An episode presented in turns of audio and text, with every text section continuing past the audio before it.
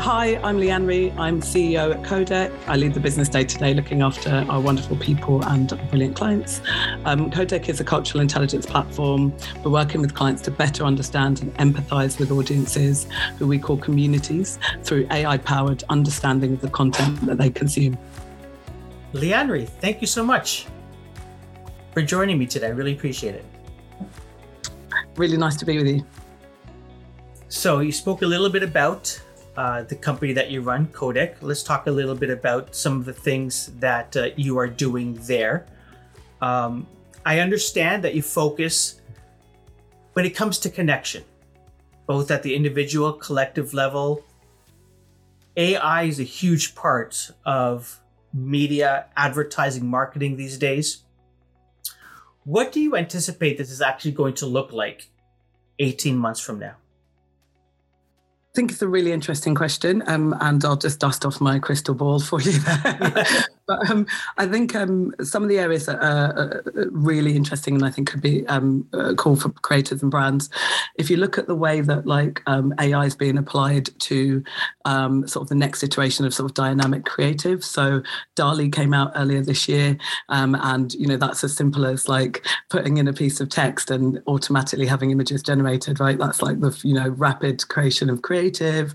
And what does that mean for individual creators? What does that mean for brands? If that you know can continues to kind of go in that space. Um, it's really interesting. Um, I think as well, we'll probably continue to see um, uh, uh, playing out the kind of AI as curator um, that we've been seeing such you know growth within, and I think TikTok's probably the you know best example of um, really kind of winning there but how the kind of you know algorithm learns from you really rapidly um, and can actually continue to learn from you. So you can change it back and forth in different directions depending on how you you know engage with that. Um, and i think that that, that journey will kind of um, continue um, and we'll look at sort of where the the lines are and how much people want things to be powered by ai or how much they want it to sort of be directed and driven by ai so i think that kind of journey um, will kind of be quite um, uh, cyclical um, in the way that like that um, that evolves. So yeah, I think you know the kind of space for creators and creative, um, sort of driven by AI, is really interesting at the moment. Interesting.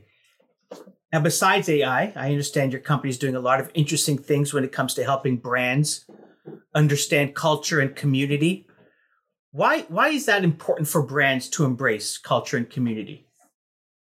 Um, it's super important, right? We've been talking about the power of community and culture since we started, and kind of being at um, a lot of events recently and hearing what brands were talking about. Was that in Cannes? Um, was at um, Adweek a few weeks back. It was at um, you know Madfest, and everyone is speaking about um, the opportunity and the power of communities now. So it's great to kind of see that coming through. Um, you know, I think increasingly we are con- living in really uncertain times, as we know, like from all areas, social, political, economic um, continual sort of changes, um, sometimes shocks, you know, really sort of change life. And there is kind of like no normal. It's like the absence of normal is the normal. Um, and I think because of this instability and also just because of the way um, more um, people are kind of living um, increasingly digital lives um, as a kind of, you know, part of their, their daily routines, it's never been more important for brands to really invest in understanding what, make, what makes people tick, what they care about, what they're passionate about, how they self-identify rather than maybe the boxes that we might want to put them in demographically um, and understanding that, understanding what those communities um, congregate around, how they, um, what kind of symbolism they use, you know, what that kind of um, opportunity space is for a brand. Um, if you pay attention, if you immerse yourself in that, you know, that culture, um, you'll learn it back in the way that your brand will grow. You know, you'll create that shared value, and, and we call that kind of community capital. We think that kind of magic space that exists when brands really understand their audiences, their communities, um, find ways to add value to them um, and see the kind of impact on their own brand um, reputation growth and, and, and sales. I don't want to give, I don't want you to give any state secrets away, but I'm curious are there brands, whether they're clients of yours or otherwise, that are leading the way when it comes to you know building community embracing culture Absolutely. Um, we work with some fantastic brands um, and uh, lucky enough to work with um, Adidas at the moment. Um, but I think their journey um, uh, over the years and particularly in the last few years around Web3 has been just phenomenal to kind of watch. Um, they've really embraced and got a really loyal community that's very active in terms of Web3 across Twitter and Discord. they really understood the, the opportunity to kind of collaborate with existing creators in the space. So entering like really authentically understanding and learning from people who'd already owned their, um, you know, their, their space there. Um, and, you know, we've seen lots of kind of um, successful sort of NFT collections coming off the back of this um, with well-known creators. Um, and, you know, just that, that you can see the hype and the kind of following that they've um, uh, achieved through that kind of more community-based uh, approach to how they, they landed there. If you don't mind, I want to take a little deeper dive into maybe what Adidas has seen, or maybe companies like them that have invested in NFTs, Web3, Metaverse, you know, all of these sort of new web uh, technologies and platforms. What made it easy or simple or inviting for Adidas to participate there that other companies look at and they're hesitant to? Yeah, I think that's um, a really interesting question, right? Because um, what's the what's the barrier? Um, I think anyone who's kind of um, entering into the metaverse or thinking about NFTs from a brand perspective or an individual level, um, there definitely are um, are barriers, and there's a lot of knowledge um, and expertise that um, uh, some people have, some some businesses have, some creators have that maybe isn't as widespread. So I think that can feel like a real um, barrier to entry. but I think that, as I said, I think the difference for brands like Adidas who've really entered credibly is they had uh, lots to offer, but also kind of really partnered with people who already were working in that space and used that um, uh, that to be really authentic and to kind of learn from um, to create interesting and valuable um, you know partnerships for the community. So I think that's that's the piece you know learning from collaborating with listening and understanding to your community and understanding your community and using that to drive any of the kind of um, communications you know the outreach that you're doing. I want to talk more about um, you know, sort of this future thinking, what's next in terms of media and advertising. But before I get to that, I want to take a little bit of a different, uh, tackle a different question here. Uh, you're part of uh, WACL uh, in uh, in Europe. I'm curious, why is membership in that important to you? And as an industry, are we doing better when it comes to the larger question of diversity in the C suite, equal pay, diversity in commercials. Where's there room for improvement? Uh, I, I, know it's a big question, but I'm wondering if we, we might be able to tackle that a little bit here. Yeah. Um, so, for those who don't know, um, stands for Women in Advertising Communications Leadership. Um, so, uh, uh, very of his name, but essentially working um, an organisation of senior female leaders um, across the industry um, with a kind of central mission to accelerate gender equality, equality across the industry. Um, it's a fantastic network of brilliant women that I'm really um, proud and um, lucky to be part of. there's uh, we support range of um, uh, women in the industry through kind of mentoring, um, talent awards. Um, we look at, um, we drive a kind of headline campaign called Flexible First, which is all about bringing um, uh, flexibility, flexible working onto the agenda of more businesses and helping break down the barriers.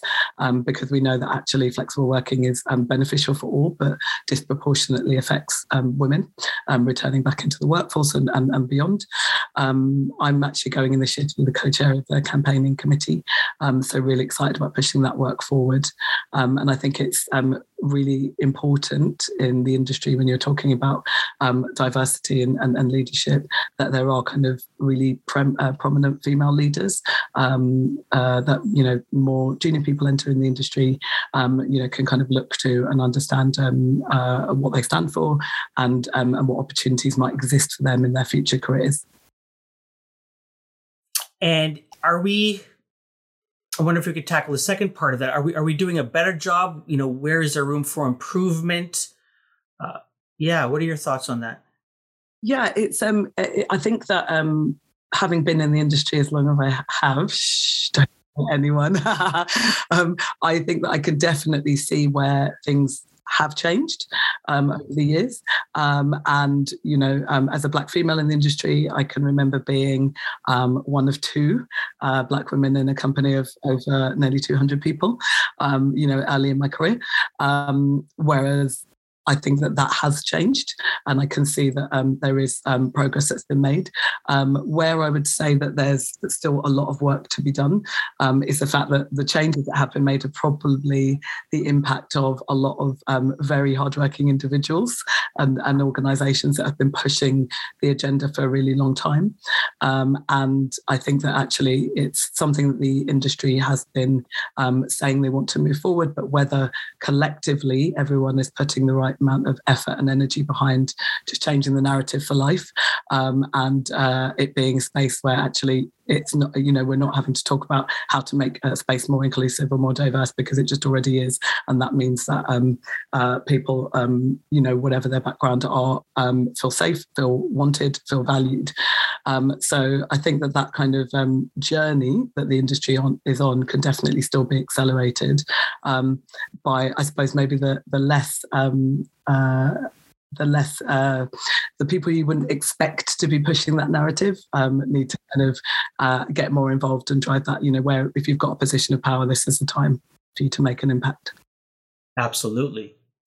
So let's talk about the future a little bit more. Uh, you talked uh, earlier on about uh, being at Advertising Week uh, in London, being at Cannes for the conference and, and award show there from what you saw, and I know we talked a little bit about Web3, maybe other than that, what's next in advertising and marketing?